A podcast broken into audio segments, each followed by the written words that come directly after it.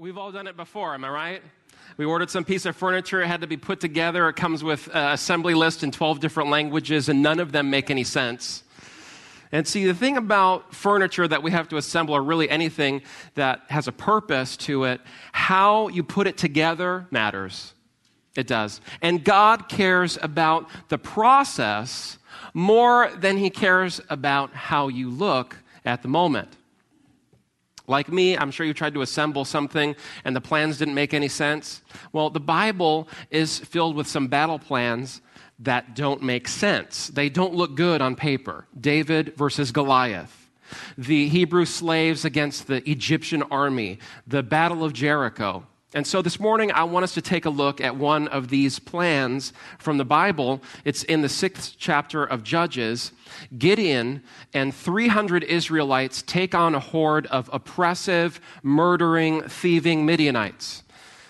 And the abridged version goes like this Israel, once again, falls into idolatry and forgets God. And so the Midianites come and they sweep in and they steal everything that they have, and they continue to steal and to destroy their homes for seven years. And God calls Gideon to go to war against the Midianites. But after Gideon amasses his fighting force, God only lets him take 300 into the battle. Bad plan. But we all love how it ends up because with God, the bad guys are defeated and peace is restored to the land. Now, I've already given you the end of the story. So, what I want us to focus on this morning is the why. To God, the process of achieving victory is equally important to the victory itself.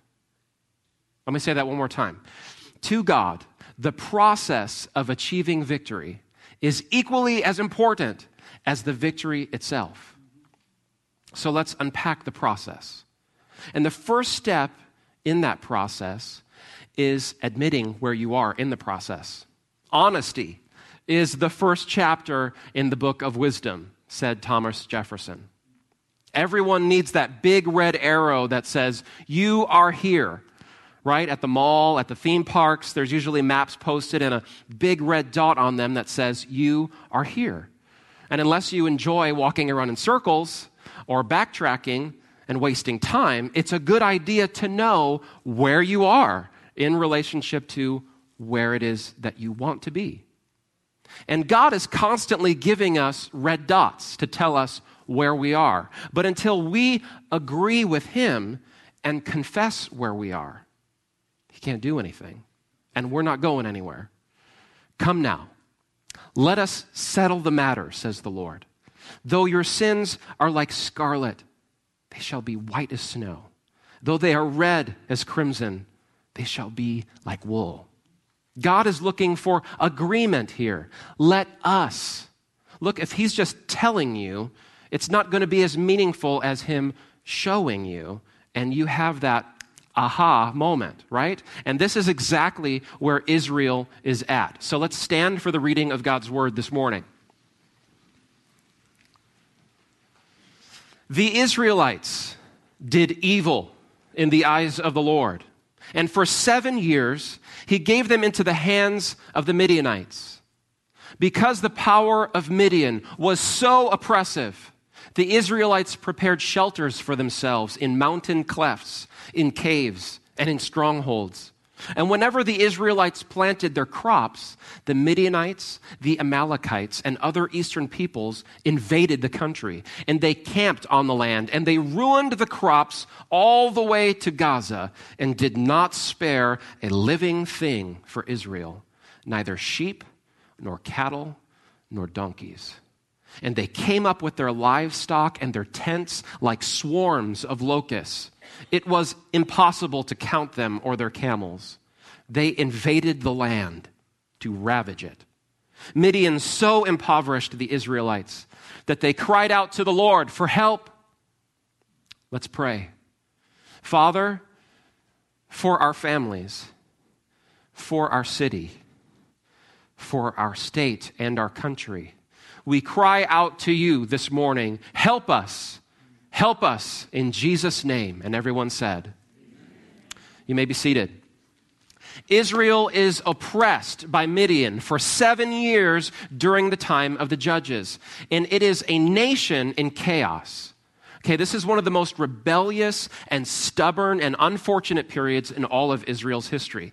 They are surrounded by non believers, and rather than living out their faith as a witness, they repeatedly succumb to the temptations. And the last verse of the book really sums it up. It says, In those days, Israel had no king, and each man did what he considered to be right. The book records seven cycles of sin that span about 300 years. And the cycles begin with disobedience, resulting in bondage, resulting in misery. And then God would raise up one of the judges and call the people back to him. And that would result in repentance, and that would result in deliverance, and that would result in blessing. But just when life got easier, back into the compromise and disobedience they would go. Again and again and again for 300 years. Now, Moses had given this warning from the Lord to God's people right after they were freed from slavery in Egypt. He said, When you have eaten and you're satisfied, praise the Lord your God for the good land that he has given you. Be careful that you do not forget the Lord your God, failing to observe his commands and his laws and his decrees that I am giving you this day. Otherwise, when you eat and are satisfied, and when you build fine houses and settle down, and your herds and your flocks grow large, and your silver and gold increase, and all that you have is multiplied, then your heart will become proud, and you will forget the Lord your God, who brought you out of Egypt, out of the land of slavery. If you ever forget the Lord your God, and follow other gods and worship and bow down to them, I testify against you today that you will surely be destroyed. D.L. Moody said it like this We can stand affliction better than we can prosperity, for in prosperity we forget God. One of the problems that you and I face is that our priorities and our perspectives and even our sense of normal has been warped by decades of unprecedented blessing. Compared to anyone in the Bible or anyone throughout the 6,000 years of recorded history, we as Americans have been insulated by wealth and by material blessing, by technological advancements. We live longer, healthier lives. We have more than we know what to do with. And generally speaking, we have not experienced the brutalities of life that our ancestors had to. And while none of those things are sinful, the cumulative effect results in a self focus, our comforts, our success, instead of looking to God as our provider and the source of our joy. And when we allow our comforts to guide our decision making and our priorities rather than God's word, we enter that same cycle of sin and rebellion. Now, one of the key players in the story here is a people known as the Midianites. They are the descendants of a man named Midian, who was the son of Abraham through his second wife, Keturah, whom he married after Sarah had died. So, in essence, the Midianites are distant relatives of the Israeli people. Interesting. The brutality comes from ungodly family. The Midianite people engaged in human trafficking and other unsavory criminal activities. And some of you may remember the story of Joseph in the Bible when his brothers sell him into slavery. It's to the Midianites. And when Moses was leading the Hebrew people into the promised land, it was the evil plotting of the Midianites using their own wives and their own sisters and daughters to lure and entrap the men of Israel into idolatry using sex as a weapon. These were some bad people, all right? But let me drop some knowledge on you. The Midianites were not the problem, Israel was the problem. Okay, wh- what? Now, what are you talking about, Pastor Michael? Look, I know it sounds counterintuitive, but hear me out. God uses the Midianites to show Israel that they are the problem. After seven years of oppression, God sends a prophet to explain. And he says, This is what the Lord, the God of Israel, says. I brought you up out of Egypt, out of the land of slavery. I rescued you from the hand of the Egyptians, and I delivered you from the hand of all your oppressors. I drove out them out from before you, and I gave you their land. And I said to you, I am the Lord your God. Do not worship the gods of the Amorites in whose land you live. But you have not listened to me. And God is saying to his people, Can you hear me now? After seven years of loss and poverty, are you ready to listen? Most people are quick to identify all the external problems and ascribe blame, right? Look, our problem is obviously the Midianites and the Amalekites who are eating our food and burning our homes. Pastor, my problem is my boss is a tyrant. Pastor, my problem is my spouse. My problem is my kids. My problem is I can't find a job. America's problem is Obama. America's problem is the NSA out of control. America's problem is the IRS. Look, we are quick to lay blame, but slow to confess our role in why these things are happening. Your circumstances are not the problem, you are the problem. Good morning. Pastor Happy is here once again to talk to you in this very quiet church. God says, Hey, remember me? I'm the one that brought you out of X, Y, and Z, and you are not listening to me. And God allowed his people to simmer in that situation for seven years. Sometimes God allows us to soak in our self inflicted problems so that when he speaks, we're ready to listen because we've been humbled. Remember that big red arrow? You are here. It took Israel seven years of pain and oppression and poverty before they finally were ready to say, Yes, we are here. We are in rebellion and we are in compromise and idolatry, and we have been the problem. And then God responds, and he calls a farmer named Gideon. It says, The angel of the Lord came and sat down under the oak in Ophrah that belonged to Joash the Abiezrite, where his son Gideon was threshing wheat in a winepress to keep it from the Midianites. And when the angel of the Lord appeared to Gideon, he said, The Lord is with you, mighty warrior. Now, I know you probably have never realized how biblical the Star Wars movie is, but look, that's okay. That's why I'm here to explain these things to you.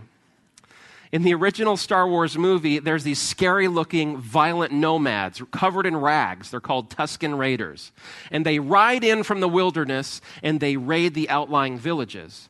And Luke Skywalker is a young farm boy who has a run in with these sand people, and the course of his life is changed as he loses everything. His aunt and his uncle are killed, the house is burned, and he strikes out on a path that will lead to him becoming a Jedi Knight and helping save the galaxy from tyranny.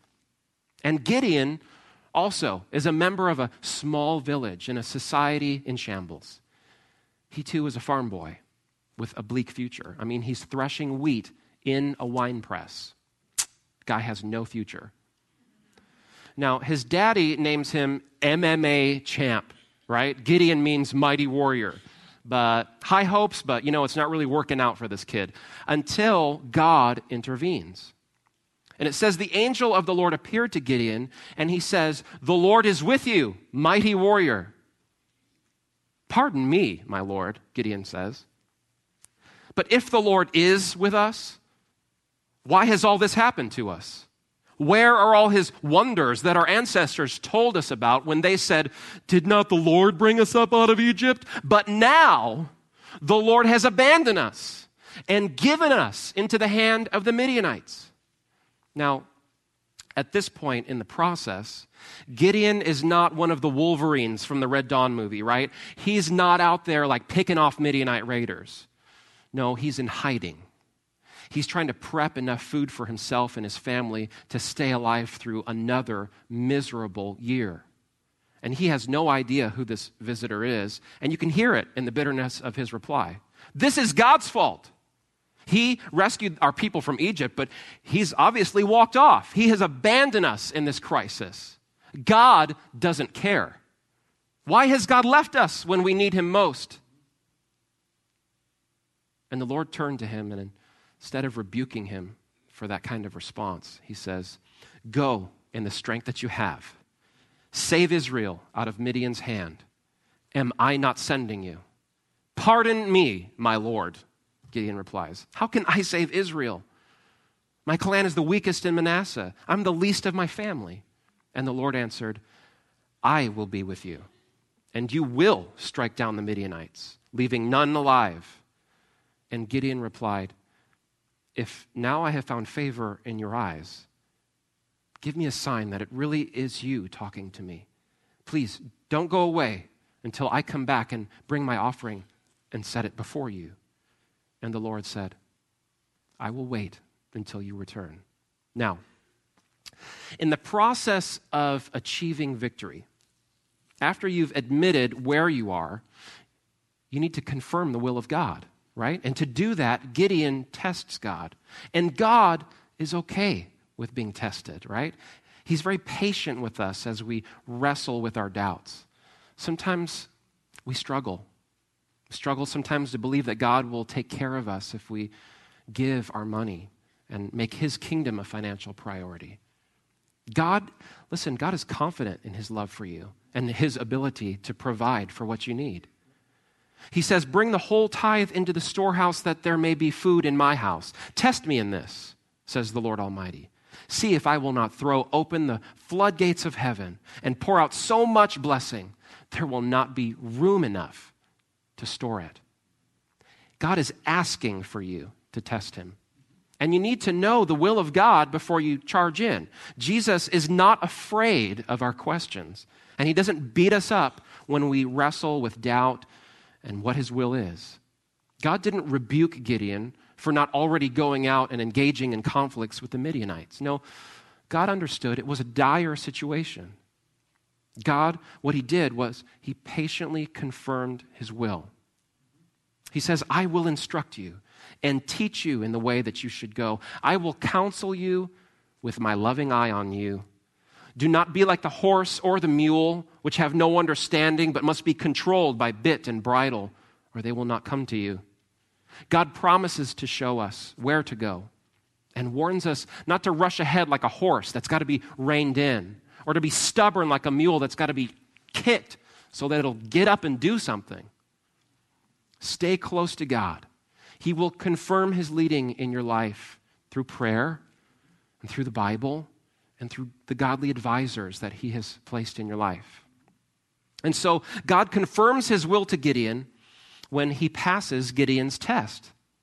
But then God turns around and he tests Gideon, right? God is patient and understanding with all of our questions and our tests, but are we patient and understanding with God when he questions and tests us? Hmm. David wrote, Test me, Lord, try me, examine my heart and my mind. And as for Gideon, at first, God patiently encourages him and he allows him to question and to doubt, to seek and to test God's call. But once those fears are dealt with, God steps in to test Gideon and to determine if he can be trusted. That same night, the Lord said to him, Tear down your father's altar to Baal, cut down the Asherah pole beside it. Then build a proper kind of altar to the Lord your God on top of this height. So God commands Gideon to boldly destroy the idols that are on prominent display in his town, the ones that are causing his own community to drift away and sin. Now, I will add here, these are the idols that were made by his own dad in his own shop. The Lord uses lesser challenges to prepare us for greater ones. Before giving Gideon the biggest assignment of his life, God gave him a smaller task of tearing down his father's idols and building an altar to the Lord. And it was a dangerous act that would anger the men of the city, but Gideon passes the test and he obeys the Lord.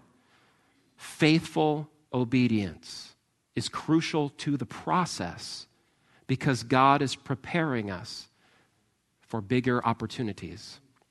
Now, it's important to note on the process of victory, God's test of Gideon was where is God in your level of priorities?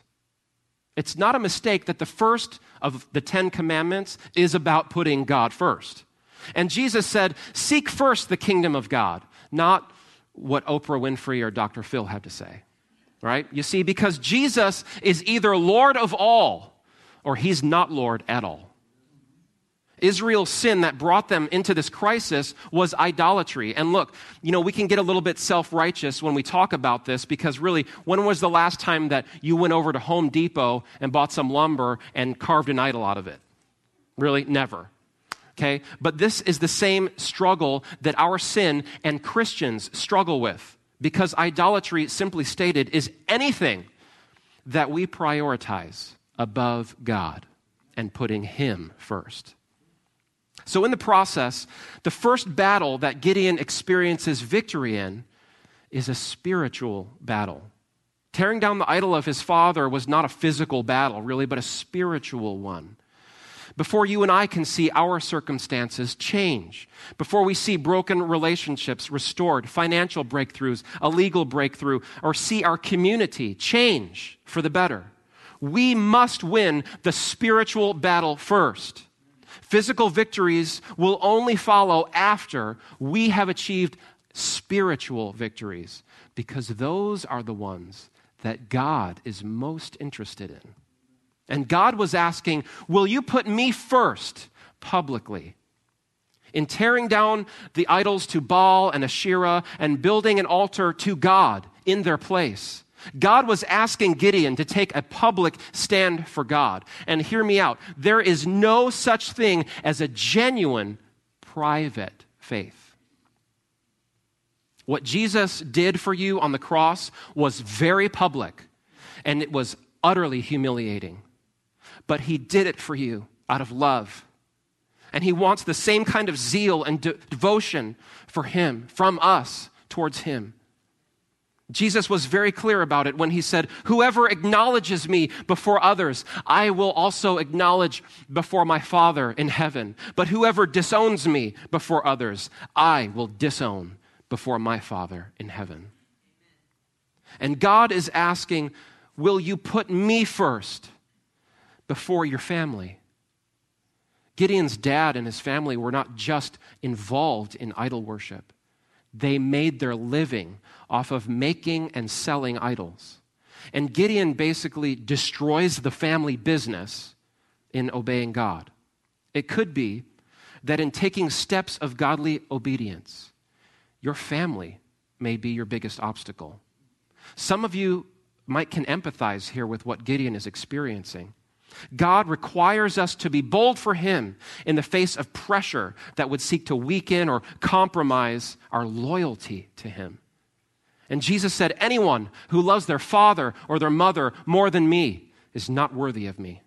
Anyone who loves their son or their daughter more than me is not worthy of me.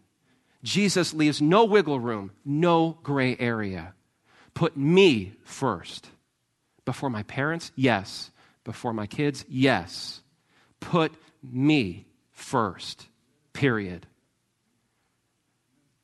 The enemy will take note when you are committed to putting God first. When you are all in with Jesus, the enemy will both fear and respect your commitment.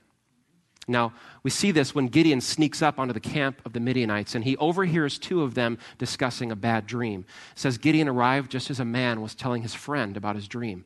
I had a dream, he said. A round loaf of barley bread came tumbling into the Midianite camp. It struck the tent with such force that the tent overturned and collapsed. And his friend responded, This can be nothing other than the sword of Gideon, the son of Joash, the Israelite. God has given the Midianites and the whole camp into his hands. Listen, the whole reason that the enemy even knew Gideon's name at all was because he was the one that tore down the idols and it became public knowledge. So now, idols are destroyed, God is back in first place where he belongs, and Gideon amasses his army. And the Lord said to Gideon, You have too many men. I cannot deliver Midian into their hands, or Israel would boast against me. My own strength has saved me. Now announce to the army anyone who trembles with fear can turn back and leave Mount Gilead. So 22,000 men walk, while 10,000 remained. God takes Gideon's army of 32,000 and whittles it down to 10,000 by asking those who are afraid to go. And God wants us to experience victory. And in this step of the process, He is confronting our fears. Look, fear is a natural human emotion. It's not that God wants us to be emotionless Vulcans. No, He just knows that we can't achieve victory if we're controlled by fear. King David was an experienced combat veteran, and he wrote, When I am afraid, I put my trust in you, in God, whose word I praise. In God I trust, and I am not afraid. What can mere mortals do to me? And we sing the song like this I know who goes before me, I know who stands behind. The God of angel armies is always by my side. One time, the disciples of Jesus were caught in a storm, and despite the fact that they were all experienced fishermen, they were overpowered by the forces of nature and they became afraid for their lives. And that's when they spot Jesus walking on the water towards them. And I love that the Bible includes the fact that at first they thought they were seeing a ghost and they all start screaming like little girls. And Jesus calls them and says, Don't be afraid. And Peter yells out, Lord, if it's you, tell me to come. And Jesus says, Come. And God rewards Peter's trust by allowing him to step out of that boat and begin to walk on top of the water towards Jesus. But then it says that Peter took his eyes off of Jesus and he began to look at the waves and at the storm around him, and fear grips his heart. And within seconds, he begins to sink and he cries out, Jesus, save me! And that is exactly how it is with us when we focus on our problems rather than on the God who solves them. Where your focus is will be where your faith is. If you're focused on God, your faith will be in God. And if you're focused on your circumstances, you will be filled with fear. God doesn't want fear to control Gideon's army. So he says, Send the fearful home. Boom, 22,000 walk, more than half eliminating fear is an important step in the process because of something called emotional contagion. Emotions are contagious. And depending on the strength of the emotion and the personalities involved, some are more contagious than others. Maybe you heard about the experiment that Facebook did with all of its users. Scientists working for Facebook skewed the positive or negative content that appeared uh, of the feeds of more than 700,000 Facebook users over the course of a week to study their reaction. Of course, they didn't know, they were just using Facebook. They didn't know they were a part of a social experiment. Kind of creepy. Anyway, the study found evidence of what is called emotional contagion. Basically, what they do is they, they pushed positive or negative status updates to the top and then watched how people would respond and react. And the findings showed that those subjected to negative posts responded in kind, and that those who were exposed to happier updates responded with more upbeat posts. Emotional contagion. Paul encourages us to watch out for emotional contagion when he wrote, See to it that no one falls short of the grace of God, and that no bitter root grows up to cause trouble and defile many. I can't tell you how many times I have seen one person's offense infect other believers, divide friendships, damage ministry.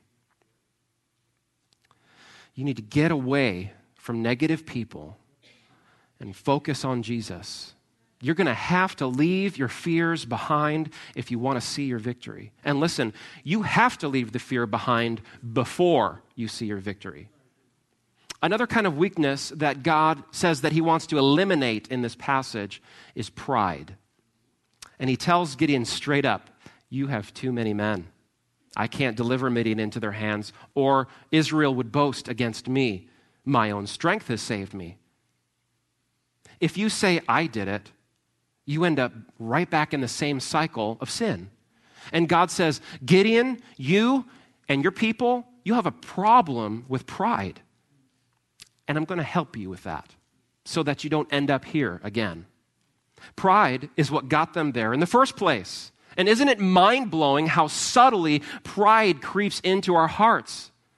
One success, and we think, whew, I've arrived. We spend years maybe getting slapped upside the head until we gain one little nugget of wisdom, and then we turn around and use that to critic, criticize and put other people down and judge them when they're just trying to figure the same thing out. Pride is the worst sin, and it's the root of all the others. Pride, you see, is putting ourselves in the place where God belongs. And since God is actually perfect, he can't be proud. And so, in spite of being perfect, God is amazingly humble. Remember when Jesus got down on his knees and he washed the feet of his disciples? God is drawn to our humility because that's what's in his character. And when he sees the sin of pride in us, he will help us deal with it, even if it means taking away our resources to help us to remember that we don't have to do it on our own, but we do need to depend on God. Now, we are in round two of eliminations, and this one is the elimination of the mentally unprepared. The Lord says to Gideon, There's still too many men. Take them down to the water, and I will thin them out for you. If I say, This one shall go with you, he shall go. If I say, This one shall not go with you, he shall not go. So Gideon took the men down to the water, and there the Lord tells him, Separate those who lap the water with their tongue as a dog laps from those who kneel down to drink.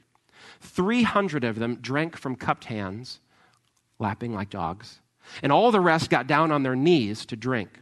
And the Lord said to Gideon, With the 300 men that lapped, I will save you and give the Midianites into your hands. Let the others go home. Now, maybe when you first read that, it seemed kind of silly to you, but I want you to think about this. Those that put their heads down to the water to drink made themselves vulnerable. Anyone could have walked up behind them and overtaken them. The ones who brought the water up to their face could still be watchful. And here's the truth how you train is how you fight. I remember hearing a report of a police officer who was tragically killed in a gunfight with gang members. And as they were processing his body, they discovered that his pocket was stuffed with spent brass. And here's what happened. In his group of law enforcement, when they would go to the range where they would train, they were trained that after they expended each magazine, they were to bend down and grab all the expended brass and shove it in their pocket. And so he, that's how he trained. And he did it over and over and over again until the moment when he's actually in a real firefight. And he goes right into his training without even realizing what he's doing. In the middle of the gunfight, he bends down to pick up the spent brass and stuff it in his pocket, and he loses his life. Because in the moment of pressure, he reverts right back to his training. And you and I are exactly the same way. And this is why in Ephesians, Paul commands us to put our spiritual armor on daily. Why? Because we're in a war. It's about awareness. We were born on a battlefield, and every day is a battle, and you are either fighting right now or you're preparing to fight. Train well, and you will fight well. 300 men, God chooses. They're thinking about the battle that they are about to face. They are mentally in the game right now. They are poised, they are ready for this battle. To achieve the victory in this phase of the process, you must be aware. The Apostle Peter says, Be alert, of sober mind. Your enemy, the devil, prowls around like a roaring lion looking for someone to devour. The 300 knew they're about to get into a fight. And even though the enemy camp was at a distance, their eyes were peeled. They were not going to take any chances. Look, the enemy is not just going to hand you a victory. Be ready at all times with your sword.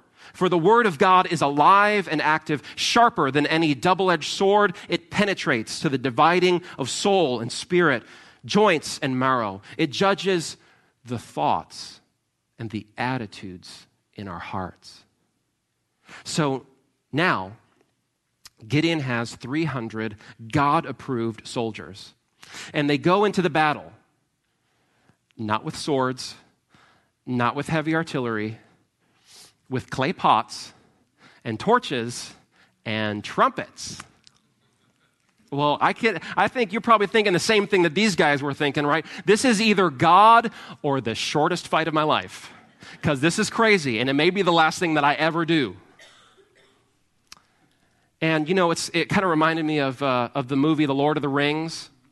You know, when all the good guys, the heroes, are going up in the battle, it's against overwhelming odds. Certainty of death, small chance of success. What are we waiting for? That's right. What are we waiting for? Hey, when you know that God is with you, you can roll with it. And here they are. They're stationed around the Midianite camp of thousands upon thousands upon thousands. And Gideon gives them these very detailed orders, which sum up to something like this Hey, guys, look what I do and do that. Are you ready? Let's roll. A Navy SEAL once told me if you have the right mindset, anything can be a weapon a rolled up magazine, a pen, whatever. It's called situational awareness switch into survival mode, and you will see things can be useful in ways that you might not have imagined before. In God's hands, as weak as we are, we can be a weapon if we will place ourselves in His hands. Put what you have in the hands of God and watch Him display His glory. The Apostle John describes one of these moments when he records thousands of people had trekked out to hear Jesus teach. And as the day wore on, Jesus asks Philip about supplying food for everyone. And Jesus said, You give them something to eat. And Andrew comes up and he informs Jesus that a, a, little boy is there and he's willing to give his five loaves and two fish, and it's completely inadequate. But the food is placed in Jesus' hands. And that small lunch, that inadequate amount of food, was multiplied by God to feed thousands of people in that crowd. Plus, they had leftovers. Don't focus on what you don't have. Our faith isn't in what we hold in our hands, but in the hands that hold everything. And here's what happens God comes through in a big way, and they win over the Midianites. It says three companies blew the, uh, blew the trumpets and they smashed the jars, and grasping the torches in their left hand and holding in their right hand the trumpets they were to blow, they shouted, A sword for the Lord and for Gideon. And while each man held his position around the camp, all the Midianites ran, crying out as they fled. And when the 300 trumpets sounded, the Lord caused the men in the camp to turn on each other with their swords. And the army fled to Beth Shittah towards Zererah as far as the border of Abel Meholah near Tabbath. Israelites from Naphtali, Asher, and Manasseh were all called out and they pursued the Midianites. And Gideon sent messengers throughout the hill country of Ephraim saying, Come down against the Midianites, seize the waters of the Jordan ahead of them as far as Beth Barah. So all the men of Ephraim were called out, and they seized the waters of the Jordan as far as Beth Barah. And Gideon calls everybody to a Midianite beatdown. And let me tell you something this, this moment, this is the last time in Scripture that you ever hear of the Midianites described as a threat to the people of Israel. God wants us to experience a total and complete victory over the problems that we've been wrestling with. The Israelites dealt with this reoccurring issue again and again for seven years.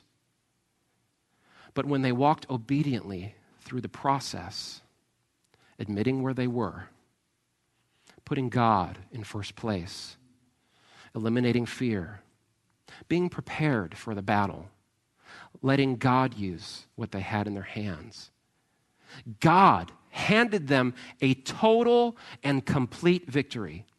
And the generations that followed never had to fight the Midianites again. How about you? How long have you been under the thun, thumb of your problems? Or have you been stuck in a cycle for decades? When we embrace God's process, like Gideon, we can experience miraculous victories through the power of God. No matter the size of the enemy, or the obstacles that you face, or the lack of the resources that you have in your hands, God is sovereign. He is the great I am, and there is no power on, in earth or under the earth or anywhere that can stand against him. When you follow God's process and His instructions, the victory will come. You know, we always seem to pray, God, get me out of this. Instead, pray, God, what do you want me to get out of this?